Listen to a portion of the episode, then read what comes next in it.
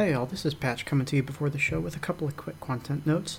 Uh, there is some discussion up front about electrolysis and the process there. It's not needle talk exactly, but it's close enough that you may have concerns there.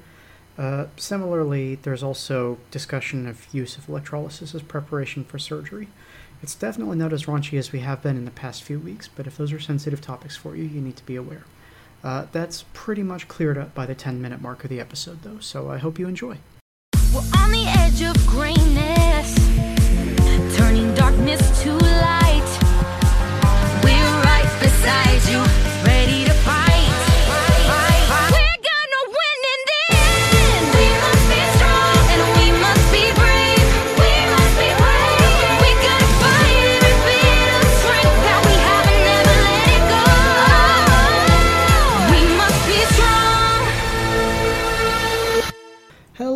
Hello, and welcome to Us Weirdos Have to Stick Together, the show where a couple of weirdos talk all about She-Ra and the Princesses of Power. My name is Patch, and I'm joined by the most wanted criminal on Etheria. It's Chloe. How are you today, Chloe?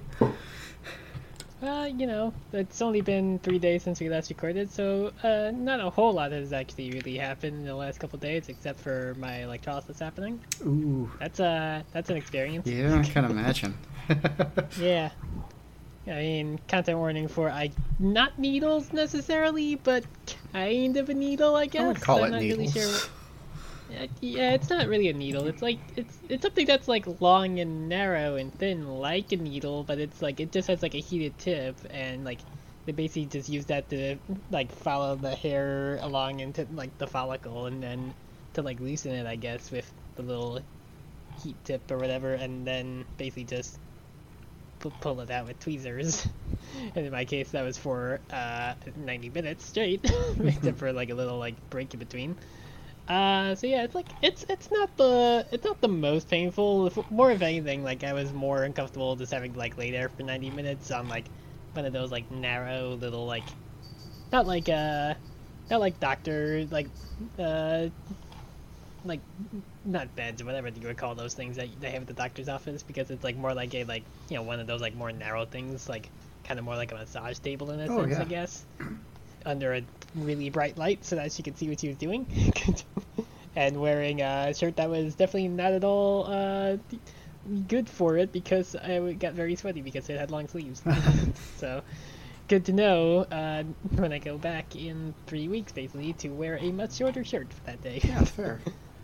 I. and, and also, I'm I'm gonna be doing like hour sessions instead from now on, just because it's a little easier on me. Yeah, I've never Yeah, done like- electrolysis myself, but uh, someone close to me has, and uh, the way they do it is that they just get numbed up and then do like eight-hour sessions. So that's pretty rough. That's that's so long. Yeah, I know, right? yeah, jeez, yeah. Like yeah, she she mentioned that like when we get around to like when we eventually work my way over to my lip and all that, we might use like numbing agents just because the lip is pretty sensitive. Like basically, we only really got in that 90 minutes time to basically do like the like right side of the throat basically and like the most sensitive parts there being like when you're actually at the middle of the throat because like you know middle of the throat turns out uh you know is a sensitive place that's why you don't like getting punched in the throat at all and uh also along the jawline just because you know it's right on the bone so you feel that and the, the jawline interestingly enough was actually a little bit more of a hassle than even on the throat itself for me. I guess it's just because the bone is like more sensitive to that. Because like, I was fine when I got my tattoo on my shoulder a year ago, basically, even though that's basically right on the bone. But I guess like it's a little bit more sensitive, just directly on. I guess that's like closer, like between skin and bone at the jaw compared to the shoulder. even though like my shoulder is really not all that meaty or anything, but I guess it's you know, it's also again your face is a pretty sensitive area, so I guess that's why. Yeah, that's uh, uh, that's why this person does the long sessions is because it takes so long to just get anything done. Yeah.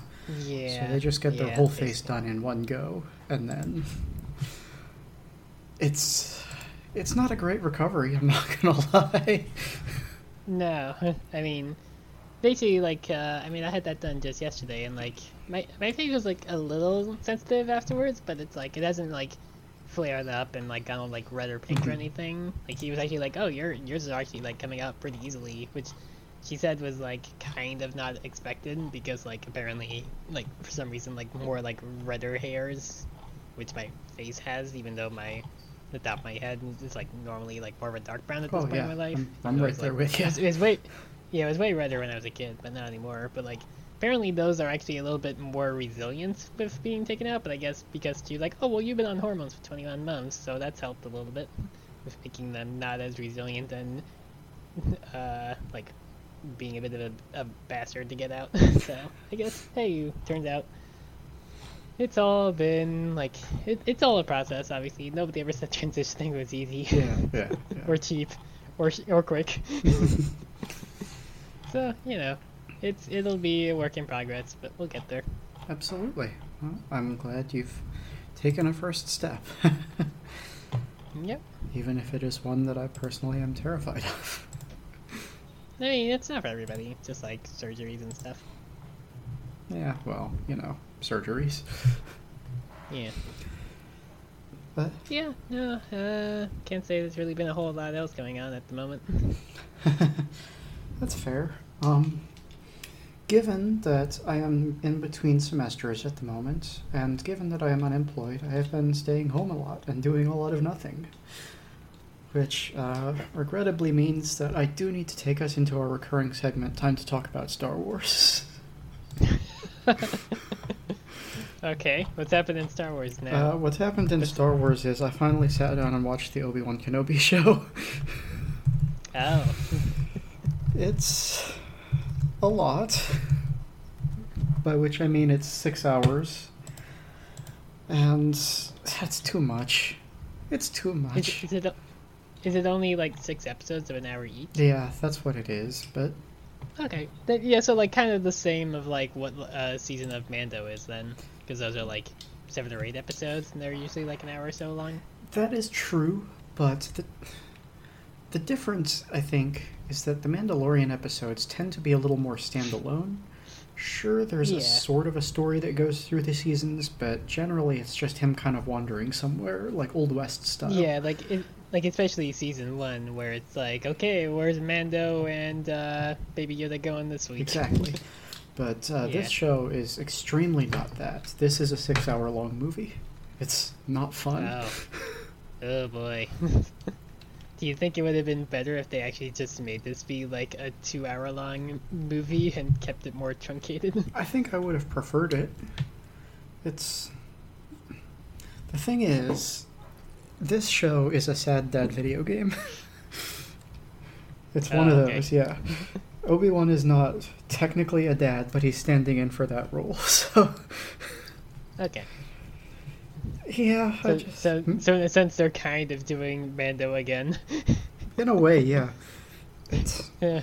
The basic premise is that 10 year old Leia has been kidnapped and Obi Wan gets called in to go save her Ah, because he was friends with Bail back in the day. And that's like.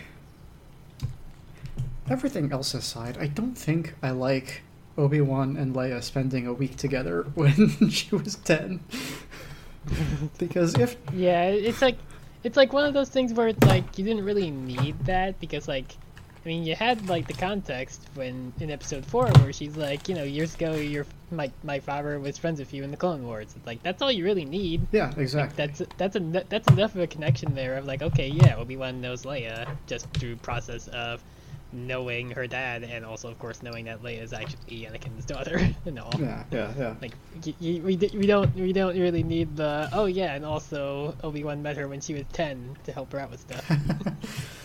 Well, that, but also like in A New Hope, when uh, I guess spoiler alert for Star Wars: A New Hope, when Obi Wan dies, it's just Luke, right?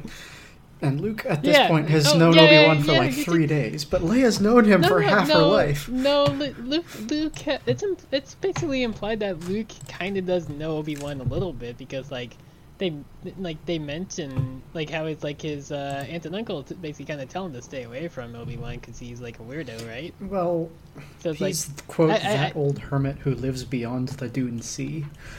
I don't know that they've ever met before. Well, that, that's not true anymore. They do meet once in this series, so He has had Oh, an okay. encounter. Yeah, I, I, guess I always just also kind of thought more along the lines of like Luke and Obi Wan had kind of a like Marty and Doc sort of relationship where it's like, yeah, they know each other. Yeah, I don't think that's true Luke a- doesn't know Obi Wan when he sees him for the first time Yeah. in A New Hope. That's true. But yeah, my point is, mean, like, like- Luke Yeah. met this guy just a couple days ago, flew to another planet with him, and he died. But to Leia, this is her childhood hero, who she idolized and who basically shaped her childhood. Yeah, and she does not give a fuck about him dying. Uh huh. She's like, well, everybody dies all the time in the rebellion. fuck it. Yeah, yeah. It's it's weird. I'm not gonna lie. And I, you can't hear it at all probably on your end, but I can actually hear, even with my headphones on my door closed, I can hear Simon screaming for food in the other room. I cannot hear that, but I'm sure he'll show up on the recording. yeah, probably not. I don't see him kicking up my audacity at all. Oh, well. But yeah, What do you know? yeah, Sam's just not home yet, so he's being very screamy about food. Yeah, so part of the reason I was I decided to watch this show is because I wasn't really interested in it, but I heard that Liam Neeson was in it, and Qui Gon Jinn is basically the most interesting part of Star Wars to me, just because of what he represents to the Jedi. Because he's the other Jedi, you know, he's the one who's not all about no attachments. He's the Aang to Yoda's uh, uh, master. What's his name? And then he gets uh, Qui Gon? Master Qui Gon is the Aang to uh, whatever that teacher Yeah. guy's name is, but Yoda, Yeah. the the one Yeah, who wanted like, I mean, like, to forget uh, Katara. Yeah, because like uh, Qui Gon was like always the one who was like, "F- f- "Fuck your stupid rules. This is bullshit. This is dumb." Yeah, exactly. He was a lot more in, like- like Jedi, but libertine. Allows himself to feel and have connections, and draws power from that. Yeah. He, he's the 3.5 paladin that doesn't have to be lawful good because the GM let him be like more like uh like chaotic good. I suppose. But yeah, so I mean that's what he represents, and then he gets whacked in episode one, and you never see that influence anywhere else in the series. Yeah, you sure don't. So I was excited to have him back, at least as a ghost, I thought, for this series. But it turns out, uh, spoilers for the Kenobi series, he has three lines there in the last minute of the last episode. did he did he not have like a little like cameo near the end of Rise of Skywalker along with like a bunch of the other Jedi masters talking to Rey? Yeah, it was like all the Jedi have a line that's like, "We are with you," or "The Force is with you," or something. I Yeah, because because like because I want to say like even like uh, I don't know if it's the the transphobe playing Ahsoka or the person that played Ahsoka in like the Clone Wars It was the voice TV actor, show. Oh, okay. Ashley. That- Ashley yeah, that- that- Eckstein. Okay, that's that's a better choice. Why, why not just get her to play Ahsoka in the live action? I know, right? why why not fucking get rid of the other? two? Especially since she's like a professional fashion designer slash cosplayer. yeah, she could probably she could probably easily like play Ahsoka in live action then. I agree. Yeah. Uh, I don't know. Instead, they have to stick by a turf instead of. At least they got rid of one of the two turfs associated with Star Wars. Yep. uh, so yeah, it's it's fine if you like watching six-hour stories. I think it was too much. It's Yeah. absolutely a great story about Obi Wan being a sad guy who's just upset that he basically caused all his friends to die. but also, we really, really did. they really didn't yeah. need to stretch that story as much as they did. I think. Nah, apparently not.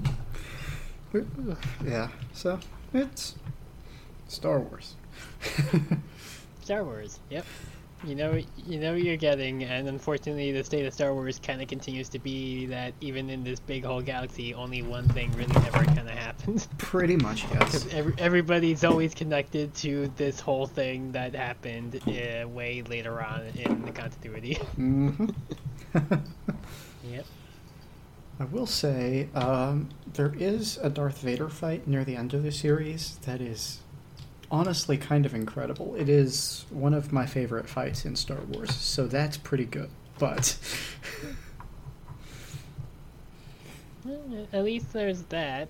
I mean, I can't say I ever really like truly tuned into Star Wars for the fights and all, but it's like, yeah, know, Yeah. If if you at least get like a pretty cool action scene in it after dealing with it for six hours, then I guess that's worth. Well, that's worth something. I It's guess. worth not something. Worth, not not worth it. it's just worth something.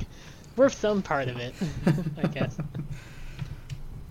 And yeah, like there's definitely there's cameos in junk, obviously, because of course there are. But some of them are just so weird and out there to me. It's like st- characters from the, the the Clone Wars series who I would not have recognized in live action because they don't look the same as they do in Clone Wars. Hmm. Uh, uh, Yeah, the- I, I couldn't even say who that would be because like I, the mostly like I tried to watch a few episodes of the Clone Wars TV show back when uh uh more civilized age podcast like started up, you know, one that Austin Walker Mhm. does with some friends. So like I, I tried to watch some of it and like kind of got a little bit into it, but kind of also fell off because like a lot of that early show is kind of just like again kind of more like adventure of the week of a bunch of clones dying and stuff. Yeah. So it's like uh, I mean, the only one I really remember from that show, obviously besides this Ahsoka, would be like Commander Cody and Rex, right? um, Because they're like two of the, the actual clone trooper Yeah, guys those are- on to be in other shows. Those are certainly characters who go on to do other things, yeah. But like, um, uh, uh, uh, if you listen to that podcast, I'm sure you remember the episode about the Jedi detective Sinube. He's the one who helps Definitely Ahsoka don't. get her lightsaber back. Uh, yeah, I didn't get that far. Oh well, so no. I see. I didn't realize you dropped the podcast. Um, Uh, yeah, I, I kind of also stopped wa- listening to that too, because like I don't know. fair enough.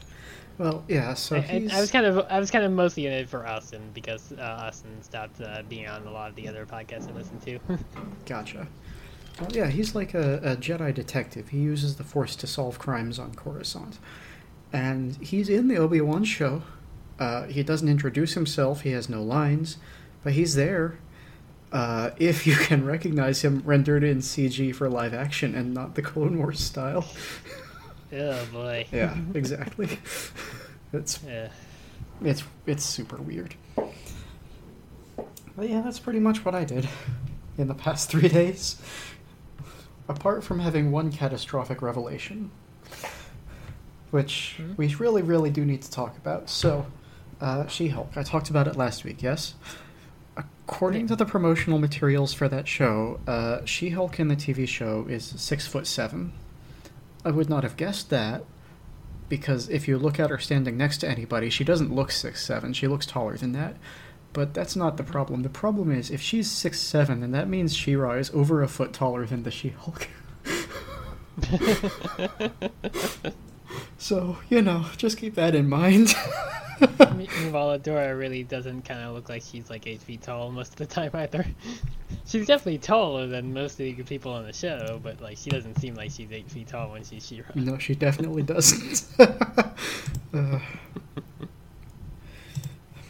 all right. Well, it's a little early, but uh, would you like to jump into our episodes? We got some. Uh, we got some big revelations today. Yeah, we got some bigger stuff than last week, and by last week I mean three days ago. yeah, yeah, yeah. Well, it won't be three days when this comes out. It'll be like five, True. Six. it'll, it'll be close enough to a week. Yeah. okay, so uh, my episode this week is season three, episode three, "Once Upon a Time in the Waste." Uh, we open in the Crimson Wastes again. Uh, vultures circle overhead as Catra stares grimly into the distance. It's very dramatic. Yeah, I, I just I just made like a little jokey like 10 FPS ass birds not animating properly like note here about that because they're just they're just gliding they're not moving their wings at all. yeah, well, I mean, vultures don't. They're true, but still, it was kind of just a bit goofy that it's like, oh, I didn't realize vultures don't do that, but at the same time, Yeah, I it's kind of mean, the they're- animation they have. Desert birds, so they glide on thermals as much as they can to not waste energy. Uh, that that's that's fair.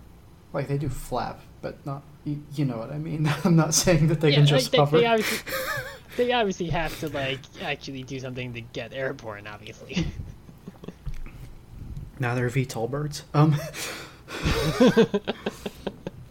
Uh, yes. They've got they've got they just have those uh the little like uh the little bits of uh jets that do like the the air that you use in like uh sci-fi to make spaceships like get realigned to dock and stuff. but they have that just everywhere so that they just use it to take off. Yes, exactly. yeah, so Catra's just doing her dramatic cowboy thing until Scorpia, shows up, just exhausted from trying to keep up. Uh, Catra's monk move speed bonus is just devastating when you add sands to the equation. Uh, Catra is essentially mad about everything.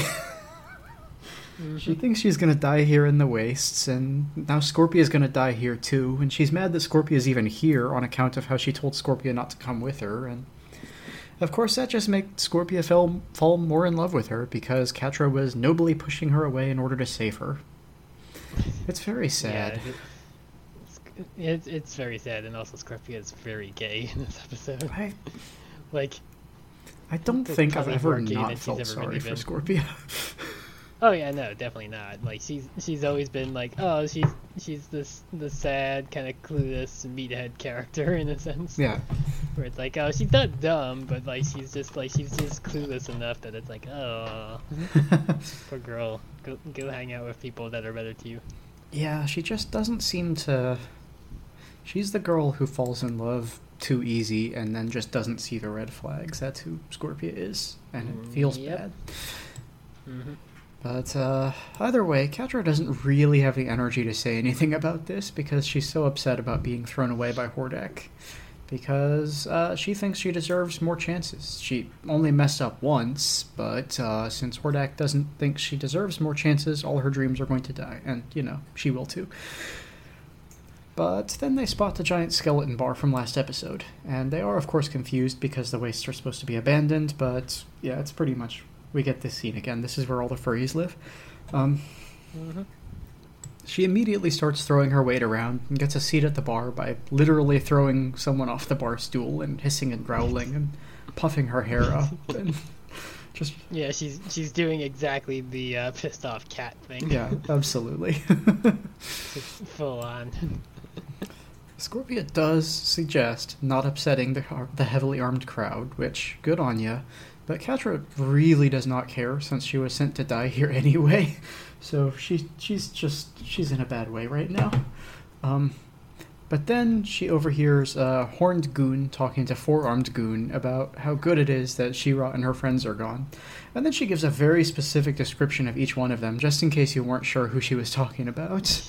Yeah. I also like how like last week we were like, oh, these two don't have names, but also they don't matter because they won't come back. well, they don't have names. I just said their episode. names. Exactly. But uh, but we were like, oh, but they they're not important enough, so they won't come back, and then they come back the very next episode. But yeah, so so Catra does demands to know where they went, and Scorpia Scorpia kind of gently reminds her that actually they're here for the first one's tech, not for Adora. But the thing is, by this point, Catra has actually gotten kind of genre savvy. Uh, she knows by this point that Adora is always after the same thing she is. So if they're in the same wasteland, Adora must have what they're after. Yep. You can't say she doesn't learn.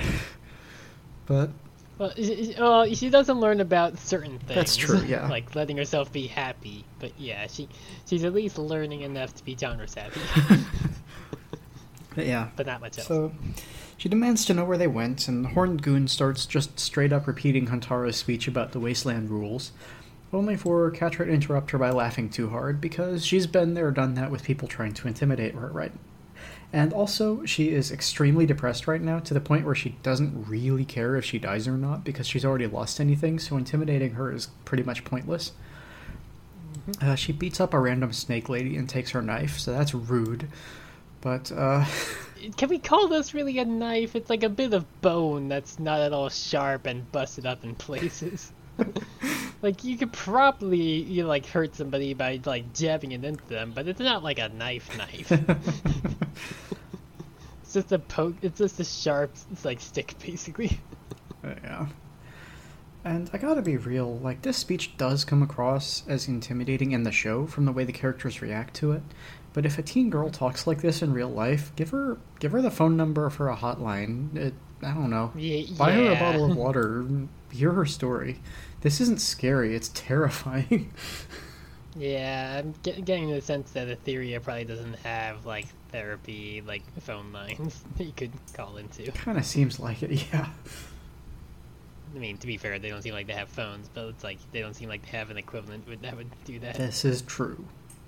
Well, they do have the communicator badges. They've got the Star Trek badges that they were using to get around Crystal Castle. Mm. yeah, that's true. But yeah, so the uh, Horned Goon agrees to take Catra wherever she needs to go. Um, elsewhere, Adora and the gang have arrived at Mara's ship, and uh, Adora is pretty awed by this because it is the ship that she saw crashing in one of her visions. And Bow is also very into it, but more from a tech angle because he's thrilled by the possibilities a spaceship could hold. Except that it is empty.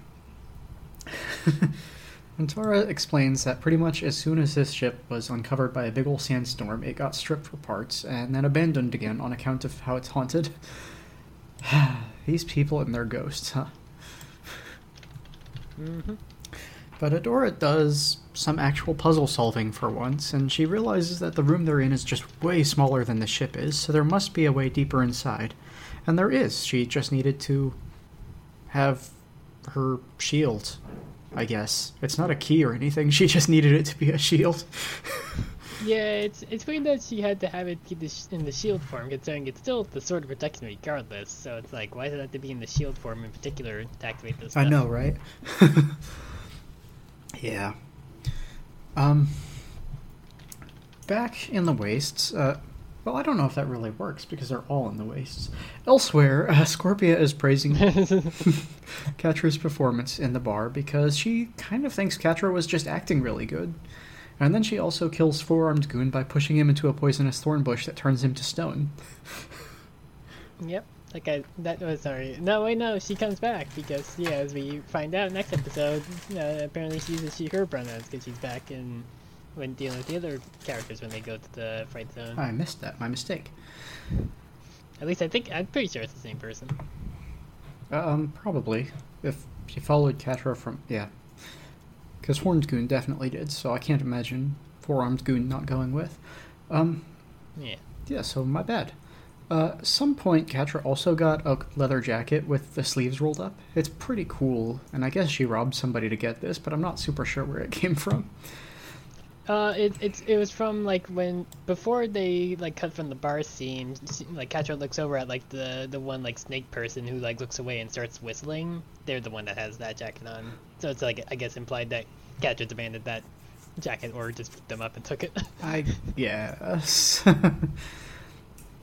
um, she's at this point she's starting to feel pretty comfortable in the wastes because since it's all run by power and sheer intimidation, she can pretty much just do and have whatever she wants.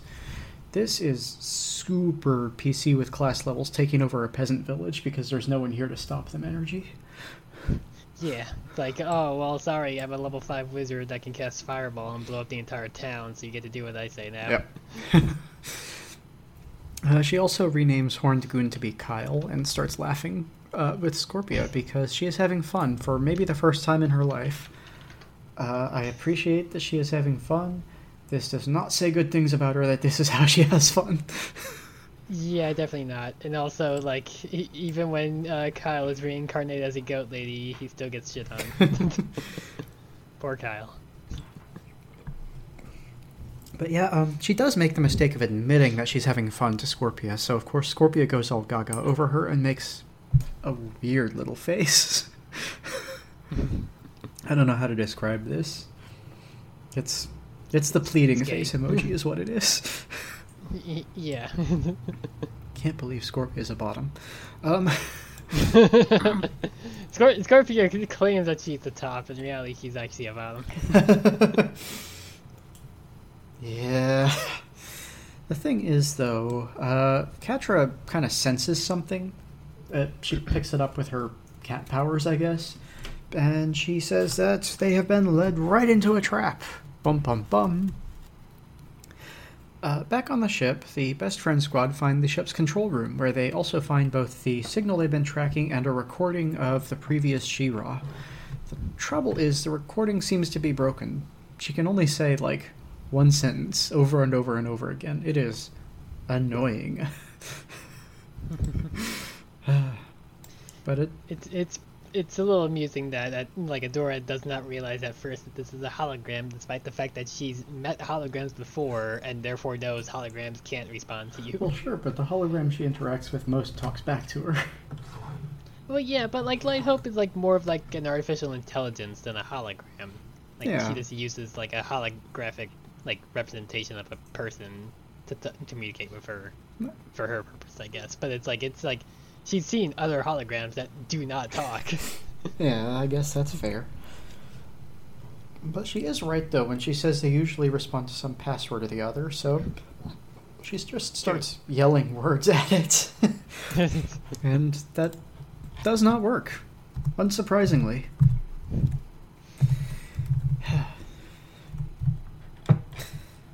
It's uh It's it's I'm sorry. I'm, I'm having difficulty finding the words for this because mm-hmm. Adora freaks out like big time.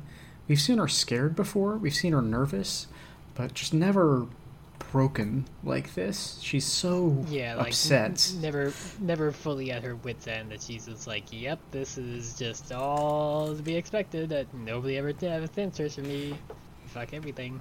Yeah, it's she's so frustrated that she can't get answers from anywhere, no matter who she talks to or what she does. It's just constant doing things for people and then getting lied to. It she's so mad. And it's weird. Uh, very mad. Hmm?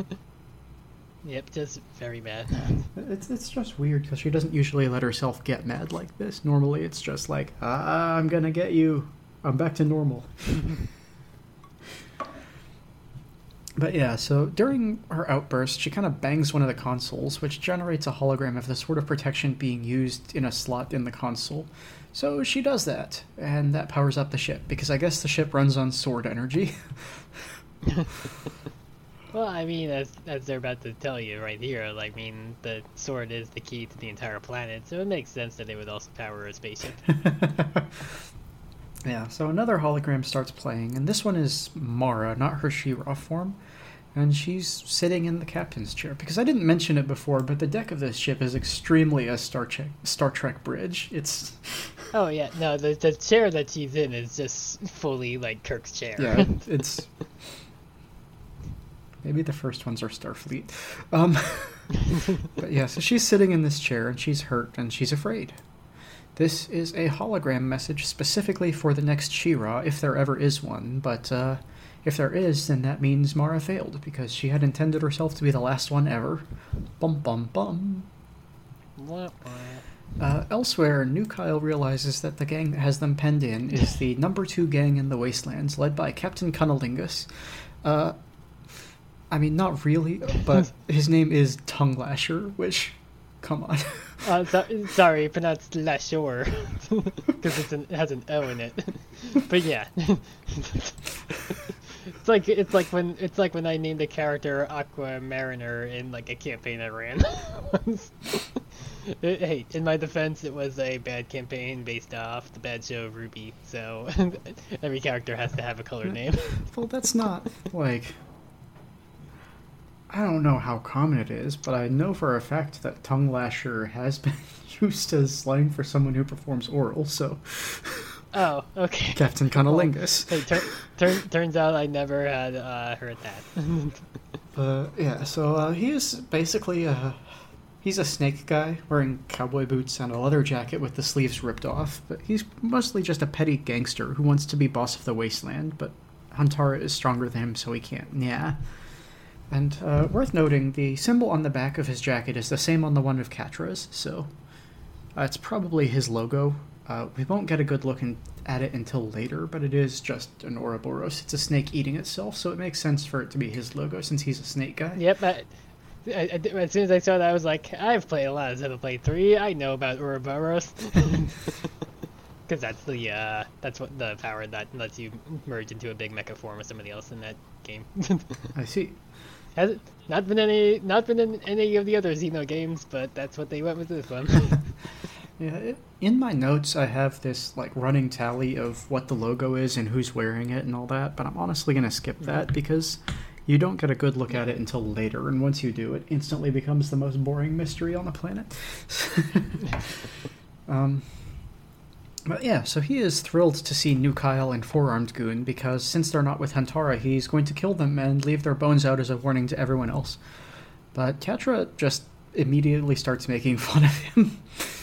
She's mm-hmm. doing her classic condescending and mean act, which is not super working. This dude mostly just ignores her, but she demands his whip.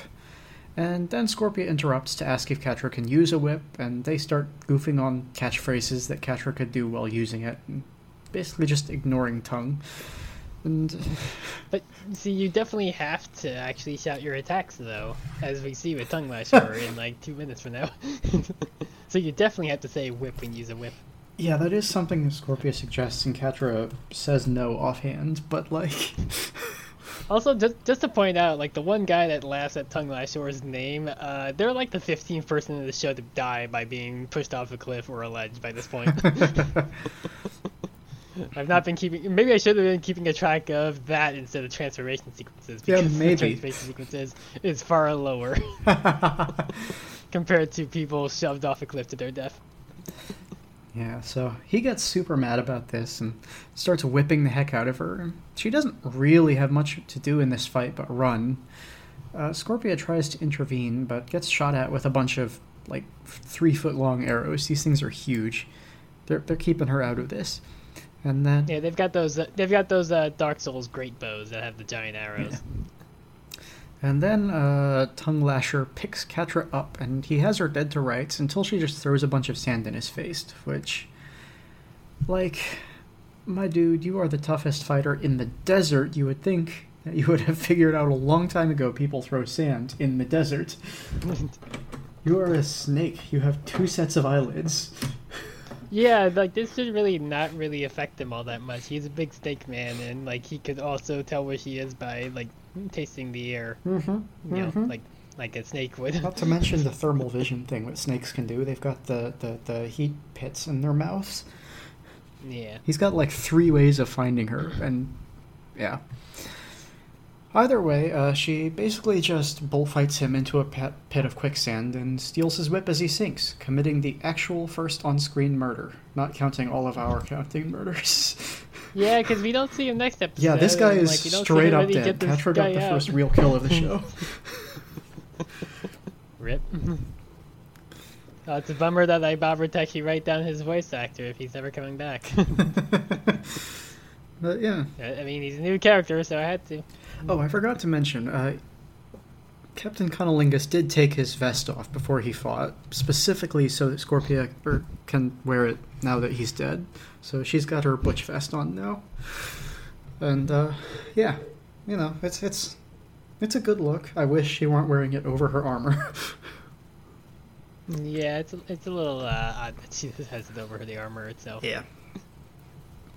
But uh, cutting back to the other group, we get Mara's message. Uh, she reveals that her people were the first ones to settle Etheria, which they did with the intent of studying magic, but that it all went wrong. This annoys me so much because, okay, so we get a nod to them being the first ones, right? She's kind of Mhm. explaining that here, but she doesn't, like, we don't get any now that we're interacting with them, it would be nice to have a name for them that isn't the first ones, you know?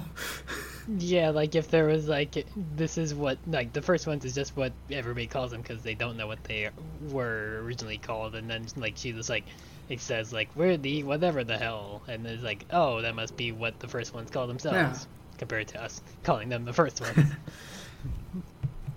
Yeah, so then she says something about Light Hope, the weapon, use, can't. But the message is a little bit degraded, and then just cuts ahead to where Mara talks about opening a portal and hiding this planet in Despondos from the rest of the universe in order to keep everybody safe. Because, uh, if she didn't, then countless people would die. And she knows she can't fight whatever she's hiding from, so she ran. It's. We get a very personal picture of her here as she talks a little bit about how she didn't want to be She-Ra and didn't want to be a hero, and nobody's going to remember her that way anyway at this point. But an alarm starts going off in the hologram, and she tells them that the sword is the key to the whole planet. It's like the administrator password, so to speak. And it's also the only thing capable of opening a portal to the greater universe because of the shenanigans she pulled. And she begs the new She-Ra not to do that, saying that if a portal is ever opened, that untold death and destruction will follow. Etheria has to stay in Despondos because it's the only thing keeping the universe safe. And then the hologram cuts out, and a slow clap reveals that Catra was here the whole time. She's getting better Yep. at sneaking. Yeah, she finally uh, bothered to, uh, you know, she took skilled less level, so now she actually has stealth proficiency to finally use that high dex she has as a monk. Yeah, the uh, the best friend squad get taken down really quick by New Kyle's blow darts, even though they didn't like this wasn't a concern last episode, but it is now.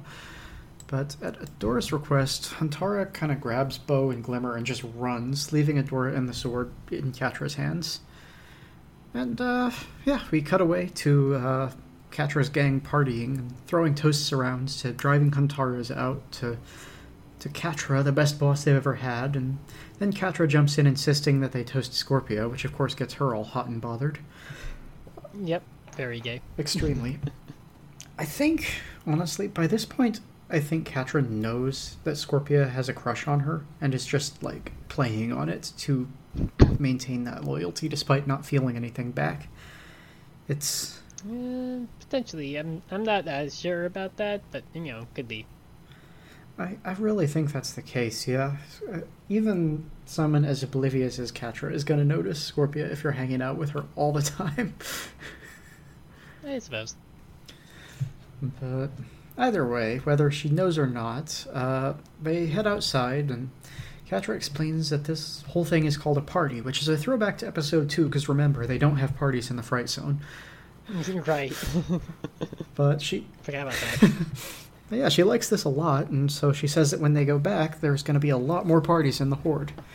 Um, she is, of course, in great spirits because she has the sword. And since they now know this is the key to the planet, when she gives it to Hordak, everything will be back to normal and her trust her. He'll trust her again. Girl. Girl. yep. Uh, definitely how it works. I know you've got mommy issues, kid, but do you have to. I don't know. She's just been burned so many times. I don't know why she keeps going back to that well. I've realized it doesn't always make sense with abuse victims, but it feels really egregious with Catra. Yep. She t- she just uh, doesn't let herself be happy to pursue something else. And just keeps wanting to go back to things that didn't work. Yeah. So Scorpia does say that maybe we just uh, don't go back, since, you know, Catra hates it so much, and since she loves being in the wastes, and is happy for literally the first time in her whole life, and they can just forget the Horde and Adora and everything. They can just rule the Crimson Wastes together as the lesbian queens of the desert. But Catra just kind of walks away to go check on the prisoner. Adora does beg Catra not to let Hordak get the sword because he would bring the rest of the Horde army through. And Catra does not really believe that this is true. She thinks that it's just gibberish from a hologram. She apparently doesn't trust anything the holograms say. But uh, she also doesn't super care because, you know, more Horde dudes is better for the Horde, right? Why wouldn't. I feel like if Adora were any kind of a manipulative character, this would have been a super easy point right here. Because all you have to do is point out that when more Horde dudes come through, she loses her spot in the hierarchy. Oh yeah, yeah. That. I mean, that doesn't really even having to be that manipulative. That's actually just a good point to bring up. Of like, hey, but like, like, wouldn't that just mean that there'd be more people that could take over your role? Uh huh. Yeah, exactly. But she doesn't. Uh, she um. Instead, Adora admits that Shadow Weaver told them everything, which means that she has told Catra that once again someone has picked Adora over Catra, and once again Catra is second fiddle to Adora. And so she leaves to decide, deciding that they are absolutely going back right now, Because they need to open a portal so they can kill everyone. The end. Yep. I, I also, of course, noticed that, like, when Catra walks back in and, like, bumps into Scorpia, she is just straight up looking at Scorpia's boobs. So maybe she does also realize that Scorpia's gave her her. but yeah, no, it's. Uh, Catra, please let yourself be happy. yeah. the desert needs a lesbian queen. yeah, the desert definitely does. I mean, Huntara is gone, so they need a new one. exactly. There's a power vacuum. Uh, oh well. So yeah, that's uh that's a lot. This is the first actual look we get at Mara where she isn't portrayed as a rampaging psychopath. And that's good. I really like how much they humanize Mara in this. I, I mean, everything we've heard about her is that she lost control of her powers and attacked Etheria and that, but the one time we see her, she's just so beat up and alone and scared. It's very. It's easy to sympathize with her despite everything we've been told so far. Yeah. Like everybody so far up to now has been like, oh yeah, no, she fucked up. She she was terrible at this, and meanwhile, her it's like actually seeing her where she's like, this this was this fucking dumb bullshit situation. I didn't choose this. I had to do the best of what I could with this to make sure people didn't die. Yeah, exactly. But everybody blames her anyway. yep.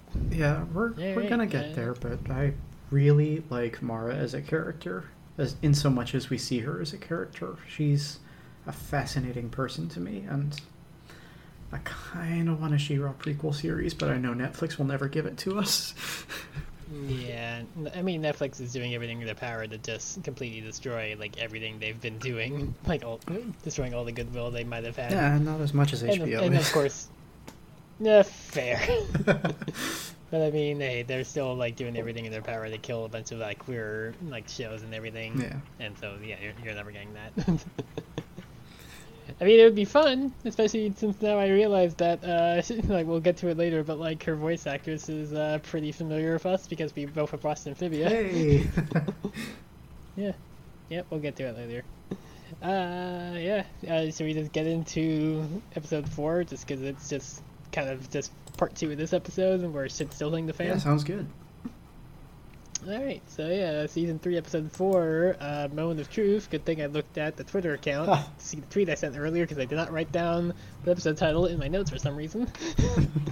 But yeah, uh, just, this episode just opens with the Alliance just sitting around like the like holographic war table, studying it, and like just an actual physical map that like just jabs with a piece of ice for like marking something, I guess. As uh, and at that moment, uh, Glimmer teleports herself, Bow and Huntara in with the bad news that Catra has Adora. And like it's trying to just be like, we gotta get out to the horde now, and like Angela just demands that she actually explain first rather than rush out to the fright zone. Which, hey, fair, considering that as her, will see so much in this episode, it's all because Angela is always like, y'all never have a fucking plan, so we're not just gonna rush in and risk other people's lives trying to get this when we done when we don't have a plan. it's fair, considering they never planned. they had an entire episode about how they fucking fail at planning.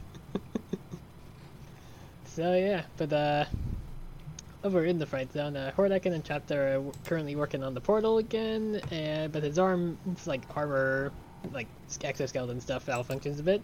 With him trapped, like fixing it while saying that his armor is her best work, but they can't expect it to be like perfect immediately. So you know she has to fix it at times and do a little bit of maintenance to get it up to like full 100% efficiency, I suppose. Yeah, Uh, but Hordak, like as they were just talking, like Hordak does say that they only need the portal open long enough to send a message to Horde Prime to have him open the portal on his side, which I guess was just confirmation that they already have full portal technology, which I guess makes sense considering that like how else would Hordak get here to begin with, considering that we heard just last week that Horde Prime just shoved them in, so makes sense. Uh, but Entrapta is a little bit sad that Hordak would have to leave if he succeeds. At which point, Catra and Scorpia walk in with Adora, and she fully just explains about how the sword is the key to the planet, and it's like, there, here you go. This is technically your first one's tech that you needed. We got this, here you go. Uh, and Entrapta is a little hesitant to start resourcing the sword, since obviously they're still just pushing the whole not that great Entrapta and Hordak romance thing, and she doesn't want her to leave, obviously. but Catra hurries them along, you know, saying that they're just wasting time standing around. I do want to just jump in here and say mm-hmm. that the the walk they're doing as they walk a door in through that door is just the most gay swagger you can imagine. Oh, oh yeah, hundred percent. Just like last episode, this episode also continues to be gay in some parts. yeah, like she's not. This isn't how Catra walks. This is how Catra embarrasses people. Yep. But yes, uh, we go back over to Bright Moon where Glimmer is trying to explain to her mom that they're wasting time, but again she validly brings up that they have no plan and that she just doesn't listen.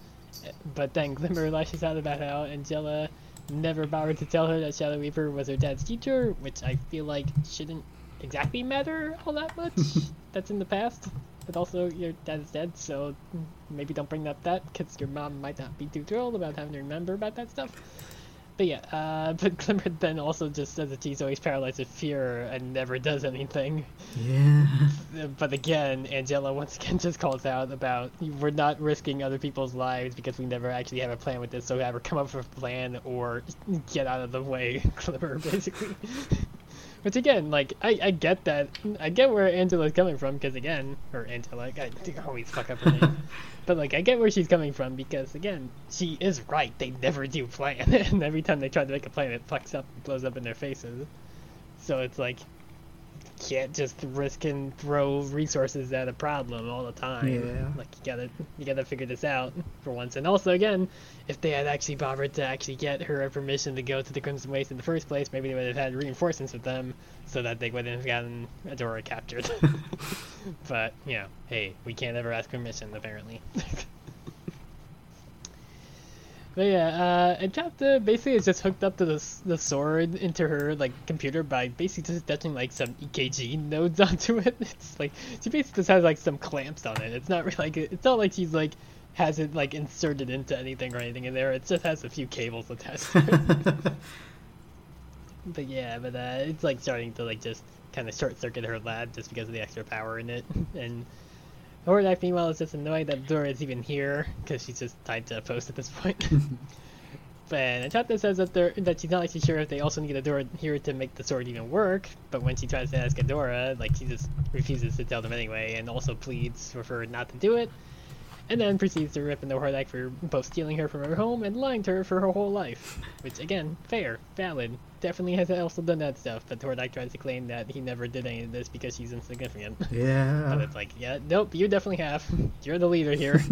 this is all your operation. Also, you did still steal her. uh, but yeah, Dora just swears that she'll make sure that he fails. But the sword that shouts back about using the sword to wipe out the rebellion, he also short circuits again and storms off a bit, or rather his armor short circuits a bit, telling Entrapta to get the portal working. And the sword just like at this point just flies out of its own like setup to float above the portal device, I guess, because it's like been air quotes plugged in enough that it knows where to go. I guess I don't know. It just kind of floats over. It's just a traitor, So, that's all. Where that's go. Yeah. yeah. Uh, back over with the other members of the Friend Squad. Uh, Bow and Glimmer just sneak over the plan on asking Shadow Weaver for assistance and warp into her room. Where at least Shadow Weaver now has a comfy chair and a book, so she's not just sitting on the floor anymore. they actually vowed to give her something, like some amount of comfort. Yeah, I mean, I don't know how far just a chair goes, but it's something, I guess. It's, it's better than her sitting on the floor. she at least has some amount of being able to like relax and recline where in her little like magic cell. and also they gave her a book at least. That's so fair. just there staring at the wall. But yeah, uh, she tells Glimmer that she knew that she would come to her eventually, and says that the Alliance could never get there in time to stop Hordak anyway, just because they're too far away from the Fright Zone. Basically, once she finds out like what's going on about how Hordak now has the ability to open the portal. and she then offers that she could help Glimmer by tapping into her powers in order to like boost them to be able to teleport them all directly into the Fright Zone if she was let out of her confinements as she's the only sorcerer to ever actually have tapped into a runestone before. so hey, fair. That like at least she's like she like making a decent like argument and a decent deal here of like I just like I, I don't need like she doesn't even say to be fully let out of her confinement. She just says just let me out for the moment and I can help you out. She doesn't say that she has to be like fully freed or anything. She doesn't try to escape. I mean, So it's like- yes, but also it's Shadow Weaver. It t- true, yes. There's no there's no sign that she would ever actually be like, all right, I'll go back into my little uh like uh chair cell anymore. yeah, she absolutely Like, she would would- not. She yeah, she would probably bounce afterwards, but still, she's not trying to just immediately run away or teleport, or I guess she doesn't really teleport, but she can move around with her shadows. Uh, but yeah, Bow then accuses her of foul play because, of course, they don't trust her at all because, hey, fair, it's Shadow Weaver. But she just merely says that she just wants to defeat Hordak at this point and not much else, which leads to Glimmer deciding to bust her out of her little magic cell. but yeah, uh, back over with uh, Scorpia and Entrapta at least. Like, Scorpia's just fed up with the Crimson Waste idiots that have followed them there. As Catra just comes around gloating about how she's the reason the princess will be defeated. And Entrapta is meanwhile is trying to be appealed to by Adora, saying that she that they never meant to abandon her since they thought she was dead. Because again, fair, they saw Adora close, or at least everybody else saw Adora close, and saw a fire right after, giving her no time to escape. So yes, valid to assume that she was dead. I'm still annoyed that the show has never actually like tried to do like the flashback of like her ducking into a vent in time or something. I Like, honestly like, uh, don't know. That might be worse. Or or or like or like if Emily has like a compartment and like opened up and she dove inside and Emily was just strong enough to not be melted. like I get what you're saying, don't- but I almost feel like it would be worse if they went back and tried to explain it, just because you know it's not going to be satisfying. I guess. But it's it's not satisfying as is because again, that door closed and you immediately saw fire half a second later. there was no time for her to dive anywhere to get out of it. Yeah, that's very true. But yeah, uh, yeah, uh, she, yeah, and Adora also does validly bring up that like Catra says whatever she needs to to get what she wants, so it's like, yeah, you can't really trust her, even though Entrapta's like, but Catra's my friend, but it's like, yeah, but she says what she wants to and needs to to get what she wants. we, we, this is established at this point. And Entrapta's also just too drawn in with the chance to reach other worlds because you know she only just learned about other worlds existing like maybe like uh, a couple weeks ago. if at this point. that. Yeah. But Adora also then tells her that the previous She-Ra made impossible and that doing this would just fully destroy Etheria, basically. and and Entrapta, looking at her like uh, like computer and everything, does notice some anomalies in her research related to opening a portal, and just heads out real quick to do some quick like tests to be sure and make sure that Adora won't try to escape while she's gone. And of course, Adora immediately tries to escape. Naturally, So naturally. Adora, Adora, Adora, kind of like using a little bit of uh, deception here, but at the same time, Entrapta is like easily like willing to believe things rather. So it's like you don't really have to try to lie to her all that much. Yeah, but I do feel like. How do I say this? Entrapta just believes people, right? So, as Yeah. much as she's kind of a flighty, sort of strange person, I feel like if she came back and discovered that Adora had escaped, it would genuinely hurt her feelings. Oh yeah, yeah, but like she definitely has like a negative to insight. oh, yeah, absolutely. She's she's she's she's willing to take people at their word rather than actually like think about it before being like, okay. yeah. Uh, but basically, uh, the rest of the princesses that aren't with Bow Glimmer and go and find them at the Moonstone. No real explanation for how they knew they were there, but they just come by.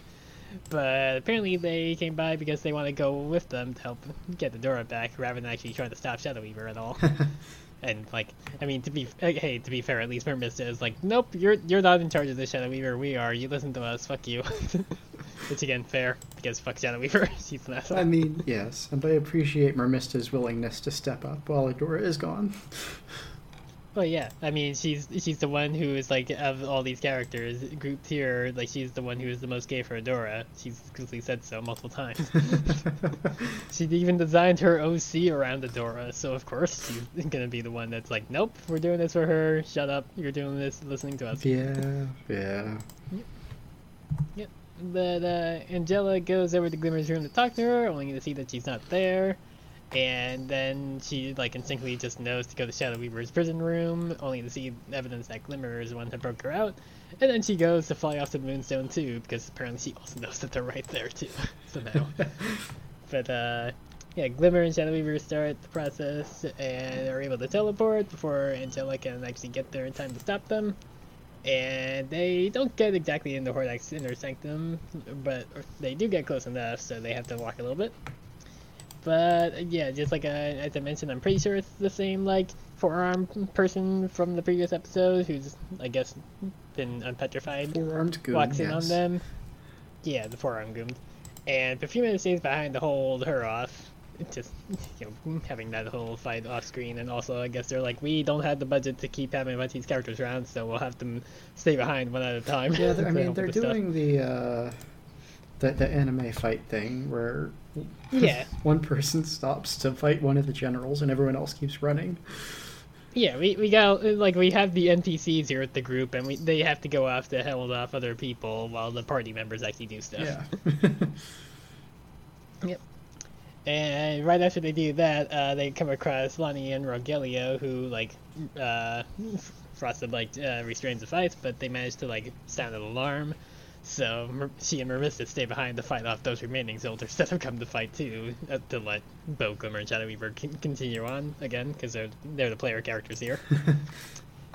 and they basically just immediately come right across Catra, who refuses to side with them or stand aside. You know, gets like Shadow Weaver actually offers her to be like, get out of the way or join us, but she's like, fuck no. And to be fair, I mean, why would she ever trust Shadow Weaver what she says? so yeah. They all- yeah. Yep. so they all end up fighting. Uh, Catra manages again proves that she's a monk because she deflects one of Bow's goop arrows back at him to get him out of the fight. And she like basically like eventually is able to predict where Glimmer and Shadow Weaver will be because they just teleport spam a lot to try to get away from her while she's trying to whip at them. Yeah, this like, And- it's not super a fight. They're just bouncing around all the time. Yeah, they're they're just trying to get like to look for an opening, I guess, to avoid their, her whip at the moment. Yeah, but I do want to call this out but- here, though. I mean, you say that Catra deflected one of Bow's arrows, but that's not super what happens because he shoots her whip with an arrow. He's like, that's the kind of aim we're talking about. He shoots the end of the whip with a putty arrow, and then she uses that against him. Uh, okay, fair. I, I I must have missed that part. I thought that she like basically just like grabbed it and threw it back or something. Yeah, it's like the putty has to fight sticks it to the end of the whip so she can't crack it anymore. So then she just hits him with the things so the putty gets all over him. It's honestly Ah. kind of incredible. Like, the eyes on this boy. He could do so much if they ever let him. Yeah, he could do so. He, he could kill so many people if he was not in a like children's TV show where he can't do a murder. Because he would definitely like every like I mean he's he's pinned so many people up against walls with arrows, but he's never allowed to actually like hit them in like a vital part. Well, of course, no. But even just in general, like, with that kind of precision, I mean. I was talking a few Yeah, episodes like- ago about how it was weird that he thought he could take out turrets, but I get it now. Yeah, but Bow took a skill expert and has expertise in perception at this point. I mean, hey, skill expert is one of the best feats out there. It's a, it's a good choice for any character, basically. but yeah, uh, yeah. Uh, after she's able to like figure out where they're going around their teleport spamming, like she uses the whip to try to grab at Glimmer, but Shadow Weaver just grabs the whip as it's in midair and like channels like dark energy at it to like basically shock Catra along its line. And she basically then offers Catra a way out to join them again, just like she offered earlier. But Catra, of course, validly shouts about how she like made her this way because she's a shitty mom and all, and also that she's she still only cares about Adora, and that's it. She came here like she left the fright zone and left Catra, but she came back for Adora. so of course, Catra has just like the biggest inferiority complex because if that's how she was raised to be all the time. And at that uh, answer, Shadow Weaver basically just abuses Glimmer's power a bit to like restrain Catra slash uh, drain her more of like, I guess life. I don't know. She's like she's definitely causing some pain to Catra, but she's not like shocking her or anything. She's using like some amount of shadow power to like choke her, I guess. But Bow eventually he gets her to stop draining her, and Catra then just runs off with the, the goat, the the like the goat goon person Horned goon. who's horned goon, right? I, I keep doing, I keep having goat in my explanation. I mean, they are they're kind of goat. Yeah, they do look pretty goaty. Yeah, yeah. But yes, uh, Scorpia, meanwhile, during all this, is helping Entrapta out because she's not really hung out with her much recently, and also because, like, you know, Catra has like other stuff that she's doing, so Scorpia doesn't have anywhere else to hang out with. And Entrapta basically just gets like repeatedly like bad results on her like portal diagnostics of the planet blowing up in what she calls a like warped time, like a warped reality of time and space collapsing upon itself. so that's bad. Yeah, pretty bad. I, I kind of wish that they had shown like the screen itself during like the simulation that she shows Scorpia. I think that's just like, the same see- one that we. it, it, there were definitely more sound effects it seems rather than like just the like the red error messages that she was seeing when we saw the screen a bit so it's like it's more like she actually like played out like a like simulation of it and it's like you know it would like this is this simulation is actually like not as bad as it would be this would be way worse because again time and space would collapse upon itself and just kill us all Yeah, it's that's pretty rough. I'm not gonna lie, but like, at least she decided to check the numbers first for the first time in her Yeah, life. like hey, she she did the research that uh oh god what's the fucking what's the guy that leads Team Galaxy's name in Pokemon Diamond and Pearl called uh yes. Cyrus at Ah. Cyrus yeah she at least did the research that Cyrus did not when he when he was trying to like get his hands on Dialga Palkia and later on Darkrai I guess But yeah, uh, when Entrapta sees is the clear evidence here, she obviously doesn't want to go through it for now because she's like, yeah, that would mean I would die too. so I, I, I don't want that. But Catra runs into the room and demands that she activate the portal now, which just again unhinges Catra when uh, Entrapta's like, no, but Adora was right. This would kill us all. and she's like, oh, of course Adora is always fucking right. And it's like, just because door happens to do the research Catra that you don't, and then Trapta Bowers also did the research and back it up, doesn't mean that just in this one case that door being right is the worst course for you. Yeah. Yeah, uh, and Trapta basically says that she has to go tell Hordak because he would clearly stop this. Uh, you know, delving in what she had just learned, but Katra hits her with the shock probe that she's had at times and tells her like uh, wasteland crony to just get rid of her and put her on a transport to Beast Island because it's like, yeah, she's just completely unhinged at this point and just wants to get this done, even though it's gonna kill them all. Yep. And she, I will she threatened Scorpia the same. It is impressive that Horned Goon knows where the transport to Beast Island is already. Especially considering Yeah. that Scorpia didn't think it was real. Yeah, Hor- Horn Goon has been here like a day, and apparently has bothered to actually like do more research about what's at the Fright Zone than even Scorpia, who's been here her entire life. yeah, I guess. Yep. But yeah, uh, Catra then runs over to Hordak and uh, lies to her, to him, saying that it was Entrapta who let the princesses in because it's like, oh, how do you think they got in? Obviously, because he's just using whatever excuse is needed to, in case, like, because she obviously at this point doesn't believe that they're all gonna die when the portal is activated. So it's like, well, I gotta think ahead for where he's gonna ask where Entra- Entrapta is, and tells him to open the portal on his own without her. But the best friend in the squad shows up to try to stop the ball, and in the course of the fighting, Catra just runs over and pulls the lever herself, and the episode cuts out as the swords engulfed in light, and everybody's dead. yep, the ends. No more She-Ra. Yep, rip, rip. Uh, weird that there's still like uh, another two episodes in the season and two seasons afterwards, but I guess it's just a like a white void. Nothing else. Well, Entrapta did say that it would gradually collapse in on them, so. Oh, okay. So it's, it's it'll, collapse at the end of the, uh, the end of the next two episodes, and then the uh, following two seasons are just a white void. Right, the rest of the show is just everyone dying agonizingly. Yeah. exactly.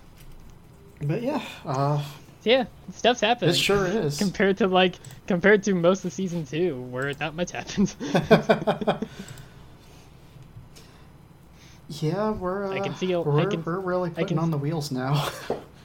Yeah, I can see a lot of why people say that season three is just season two, part two, because it's like, I mean, yeah, because like nothing happened in like the first part and then in like season two, really. So it's like, yes, I understand why, it, and also because obviously those these two seasons are only like seven and six episodes long. yeah, So it's like, of I feel like if they had been one. combined, that this would have been spaced out a little better, if that makes sense.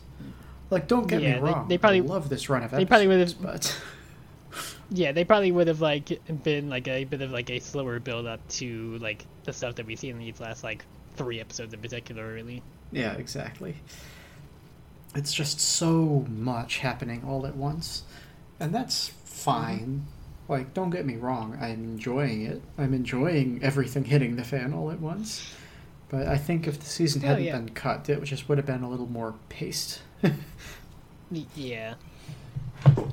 And uh, I guess I was wrong. So now's as good a time to talk about that as any. I was actually wrong about two things last episode. So uh, I thought that these were the episodes where we got to learn about Grayskull. I was wrong. So my bad. I said that on the episode and we didn't. So I have to apologize for that. And the other thing I was wrong about is that uh, I'm going to be on the evens for season four. It's season five where I'm back on the odds. So oh right, yeah, because yeah, there's only two more in this Yep. season. Next Yep. episode we do will be covering the end of season three. That went by like Already. nothing. Yeah. Uh, but yeah, um, I suppose that's probably time to move into the past. I'm trying to do that. yeah, no, no, I, I exactly also thought the same. It's like the Yeah, yeah, the, yeah. like the like the little like the ripple effect that they did on like all those '90s shows whenever they do a flashback. A hundred percent. That's exactly what I had in mind. Um, Mhm.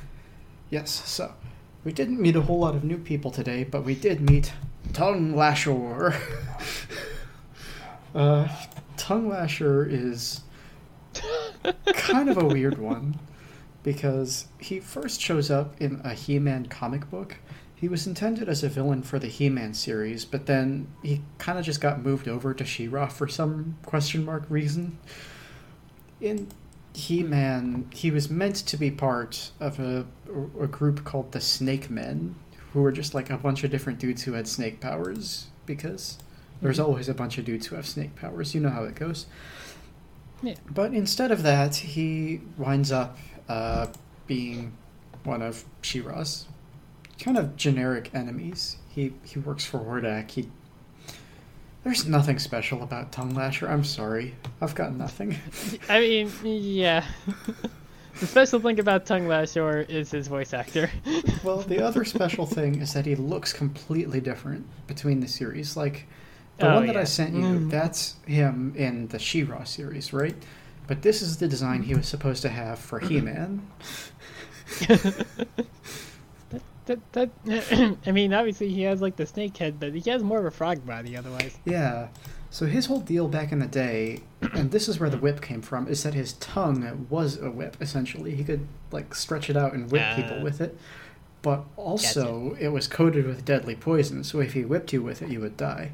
Now, how that squares with it being in his mouth, I don't know. But I mean, obviously he's immune to it because his his species developed that poison over uh, millennia. Don't think it's natural. But I don't know. It doesn't matter. Don't worry. It's just it. tongue lasher. the you'll notice that in the design sheet I sent you, it is tongue lasher spelled correctly and not T U N G L A S H O R.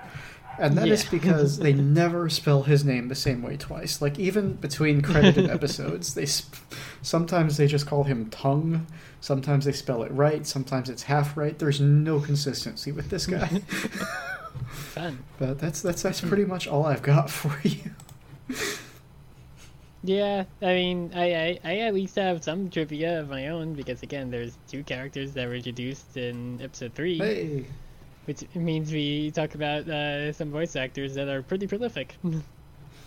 because uh, yeah, as I alluded to, uh, Tongue Lasher is voiced by Jake Eberle, Eberle, E B E R L E. I I don't know. I, I again, I came up with this whole I'll cover voice actors on the shows we cover, and then being like, oh no, I need to pronounce people's voices, people's names. oh no.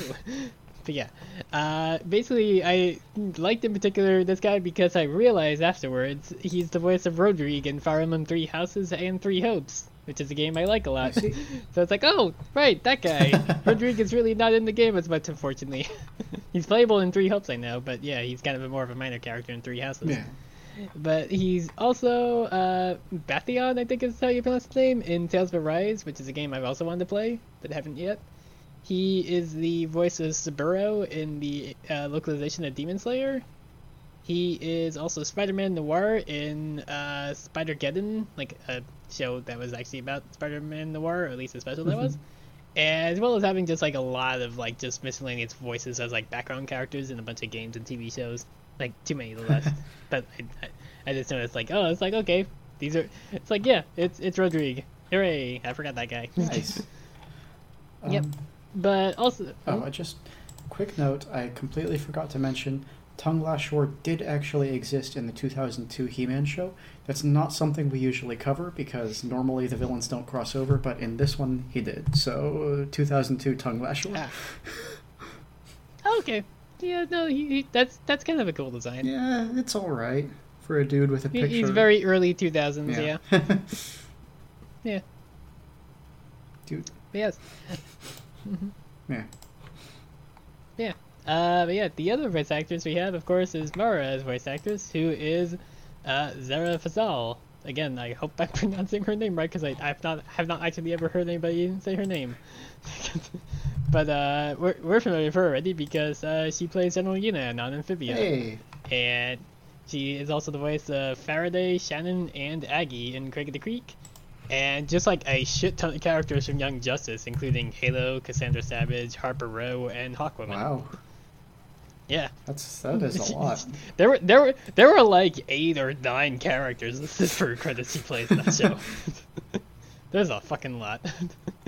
so yeah, uh, General Yunan, uh, Scourge of the Sand Wars. Uh, I don't remember the rest of the shit. yeah, is uh, just Mar- Mara's voice. Mara. Defeater of Ragnar the Wretched, I think was one of them. I don't remember. Gotta be honest, I didn't know Bluebird was in Young Justice. I might have to watch it now. I said, I'm gonna be honest, I didn't know Bluebird was in Young Justice. I might have to watch oh, it now. uh, who's Bluebird? Uh, one of the voices you listed her as doing. No, I, I said Halo, Cassandra Savage, Harper, and Hawkwoman. Yeah, Harper Row, Bluebird. Oh, okay. I didn't realize that was the superhero name. It, it, Wikipedia listed it as them as Harper Row. Oh, I see. Not Bluebird. yeah, that's why I said Harper Row. Gotcha. uh, yeah. Yeah. She's cool. Um, got a gay brother oh, neat. Who joined up with the Yeah. Joker because he got gay bashed. So less cool. Oh no. yeah. It's fine. He got better. Okay. At least of that. Anyway, uh, Yeah, back off nah. of Batman. Yeah. No, I, I don't have anything else. That's that's kind of all I had for trivia wise. Just because, like, hey, like, turns out even near the end of season three, we're still having some new characters introduced. nice. Yeah. We uh, we surely are having new characters introduced. uh, I mean, I know, I know, obviously that like uh, in the next two seasons we can expect that uh, Double Trouble will be introduced because I know they show up too. that's true. Yeah. But uh, I don't remember just off the top of my head thinking about other characters in the show, but I don't remember anybody else being introduced besides them. Uh, there's some people. From just just from what. Okay, yeah. 'cause- oh, yeah, because like uh, you because you mentioned that like some of the characters that we got alluded to in Princess Prom do actually show up for like an episode. Yeah. And there's also, uh, without naming names, there's a character who's going to show up, I think, in your next episode, who we've talked about but hasn't been on screen yet, so that's nice. Um, Oh, okay. yeah. My guess would be Horde Prime because we haven't actually seen Horde Prime. So yeah, I'd assume Horde Prime will actually show up in the flesh at one point. But considering that uh, Hordak is a clone of him, he probably just has the same voice actor. That'd be my guess, at least. I suppose I could understand why you would guess that. Yeah. It's not what I have in mind, but I, I, I see Uh, where I, you're I coming mean, from. hey, uh, I, Oh, okay, fair, fair. But okay. yeah, we'll get there next week. No worries. Yeah. Yeah, uh, I don't really have a whole lot else about this. It's like, I mean, it's like, oh, we, we've talked enough about at length about how Catra needs to actually like do something that makes her happy rather than just following along with this really terrible abusive situation that she keeps putting herself in. Yeah, honestly, like I don't even know how to Obviously, she's in a bad way, and obviously she needs mm-hmm. help, but the way she just keeps lashing out the instant anybody gets anywhere near her and I don't know. It's it's so it's it's difficult. yeah. Yep. Still, still very curious how they go from like just like how Catra at this point is like just so I don't want to say like irredeemably like garbage or anything like that, but it's like she is like, I mean, yeah, she is obviously the product of a really like shitty upbringing, but it's like I'm still curious how they go from this to her like actually doing the right thing in the end and helping the rebellion Who says she does? being gay with Fedora. it's like uh, it's like oh, I'll be curious to see how they actually get from here to there. Because at this point, it's like, oh yeah, no, Catra is definitely like the kind of like villain who would definitely go down with the ship at this point in my mind. Oh, 100% yes. Yep, Catra would absolutely I blow mean- herself up if it meant killing everyone else too. absolutely. She, she she is the uh, the meme of like I've just met the ability to destroy the entire world, but if anything happens to them, I would kill myself and literally the rest of the world. Yeah, yeah, yeah. yeah. Because because it wouldn't be a person or like a pet that she had just met. Just the power to wipe everything out. Uh, Yeah. you just wait uh, until she gets think- a pet. Uh, please don't give Catra a pet. Catra needs to learn to be able to take care of herself before she can actually take care of her pet. I mean, it was in the Glimmer episode. Didn't you see the the the D and D episode where she had her own white fluffy cat? Oh yeah, you're right. I remember. Yeah. But also, I mean, that was Glimmer's head canon for Catra. That just that doesn't mean that that's actually real because, like, in their universe, like he's making a head canon for a person that actually exists. yeah, that's true. I think we mentioned it at the time, but I don't remember if Etheria actually has cats on it or not. So it's possible that that image was reverse engineered from just what I- Catra is. I would think that they probably at least have cats because how would they be able to get the inspiration for Catra's name otherwise in the context of like naming a person in that ser- in that world? I mean, that's just what her name is. It doesn't mean anything. I mean, true, yeah. Maybe, maybe it's like uh, maybe it's like that uh, season three episode of Ducktales where it's uh it's uh I think I've mentioned this before. It's Penumbra like looking back and Mhm. forth at like one of the triplets and uh, Webby feeding uh, popcorn to a duck just because they're two ducks themselves, just looking back between them and the ducks and just having the look on her face of like what the fuck is up with this world. Uh, let's see. Okay. Um. Blah blah blah blah blah. Uh. Ah. I really hate it when sites won't let you use them because of your ad blocker. This is terrible. Oh. What are you trying to look up? Uh, well, there, I have an article here about ND talking about there being cats on Etheria, but I can't read it because I won't turn my ad blocker off. One moment. It's, it's just it's just it's just them singing the "And There Are No Cats in America" song from American Tail, except it's just "And There Are No Cats in Etheria," Um. except for Catra. She doesn't count. She's a cat person. Yeah. She's a tabaxi. She's not a cat.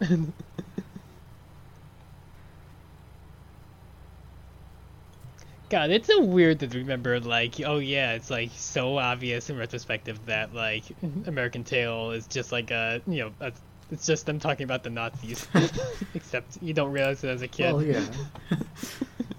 um. Oh boy. Hmm. Okay, yeah, apparently there was a proposed episode that didn't actually get made, in which there was a regular cat skulking around Bright Moon, but everyone thought it was Catra in disguise. So I don't know if that was worth it, but there you go. Real cats on Etheria. just just the Princess Alliance uh, being like, Catra lo- learns how to transform, and, like trying to take this cat prisoner and interrogating yeah, it. pretty much. Meanwhile, the cat's just like there taking a nap, giving itself like a little like bath and everything, and it's like, he's like, cut the crap, Catra. We know it's you. And meanwhile, like Catra eventually shows up, and he's just like, what the fuck are y'all doing? Yeah. So I don't know. It's it's a cute idea, but it didn't get made, so it doesn't count. There's no cats. yep, no cats, none at all. But um, yeah, I uh, I don't think I actually have anything else for this episode. Yeah, me neither. That's so Pretty dick. weird. That's two Yeah, in a row that are less than two hours. Yeah, but like, uh, I mean, at times like our longer episodes have been us also like having a much longer preamble. That's true, yeah, but still. like, like yeah, like I mean, obviously we didn't have as much a preamble this episode because we only just recorded again like three days prior for us. Obviously not for y'all listening. Yeah, that's certainly true. I just our average episode comes out to two hours, so it's strange. Yeah, Oh well.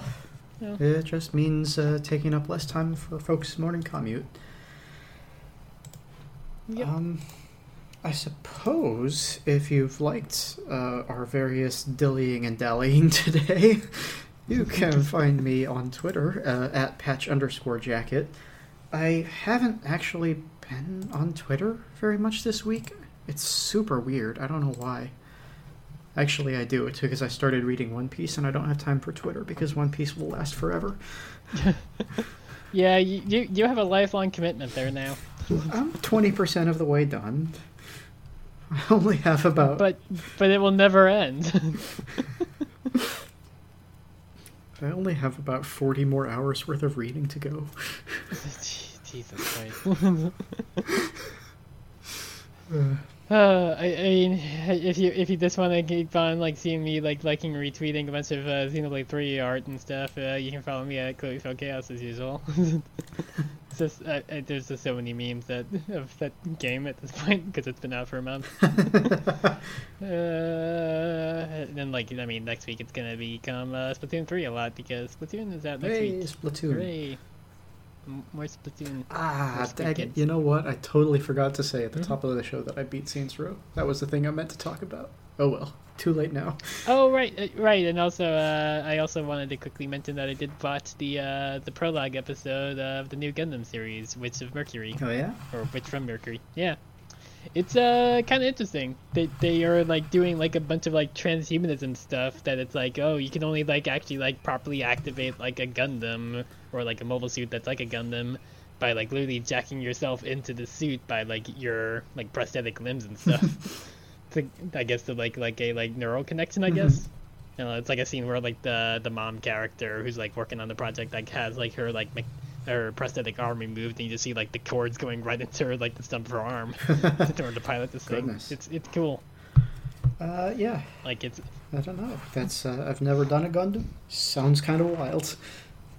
It, it is also the first Gundam series where the protagonist is a girl Hey. instead of a teenage boy like they have been for like thirty years. Nice. I think she's like the four year old in this prologue episode.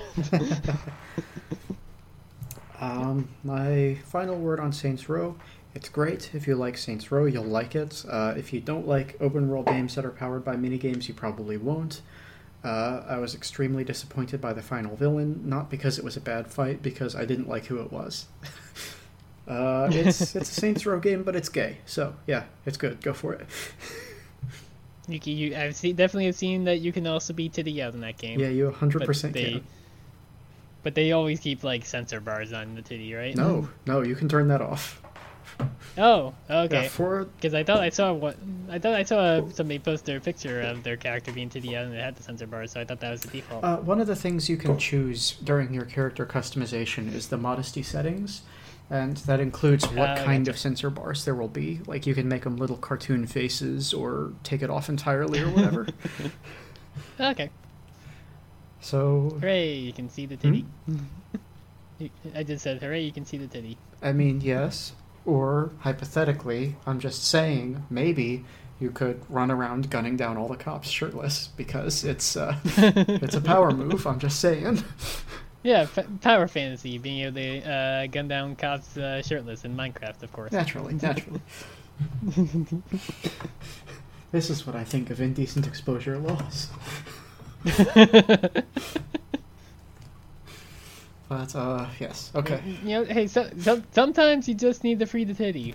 I've been having to wear sports bras so much around the clock a lot of the time. It's like, yes, sometimes you just need to be like, I just need to take this fucking thing off. Jesus Christ. Yeah, yeah. Should, should only be another week of that, at least. I have my follow up appointment next Thursday in the afternoon, so it's really just more to, you know, I guess check on the state of the scars and stuff and just make sure nothing seems amiss. Yeah, that's. Uh, I'm glad to hear that you're getting that follow up. That is a great step because that means you're almost better. Yeah, I mean, it's like I have like most of my range of movement back. It's just like at times if I like try to lean over too much to reach for my phone when it goes off in the morning, it kind of can be a bit uh, the stress, like a little bit of a strain on my arm and everything, and like, and not really supposed to still like carry anything heavy, but like I had to go and like get a few things from the store and nobody else was around, so it's like, well, I guess I'm gonna carry this with two hands and whatever. I don't care if I look weird doing that, No, no. carrying this one bag with two hands, but it's like I need to because I need to distribute the weight evenly. it is fine. Uh, yeah, so that's that's great to hear. But uh, we already gave our plugs like ten minutes ago, so Eh, whatever. uh, Because we didn't get questions this week either. so unfortunately, no, we were, didn't get any questions and we didn't get any transformations. So Yeah.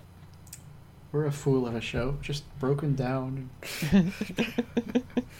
I mean, we've had like a stranger like uh, scheduling system in the last couple of weeks because of like surgery and all. So it's like, yeah, it's like you know, we're getting back into the normal swing of things. That's true. We'll get yeah, there. we'll be fine. Yeah. We'll we'll get back to our three-hour-long epic episode someday, dear listener. I hope you enjoy the Well, sound of we'll- our we'll- voices. We'll, we'll we'll get there whenever they do the Owl House season three episodes because those are going to be twice as long each.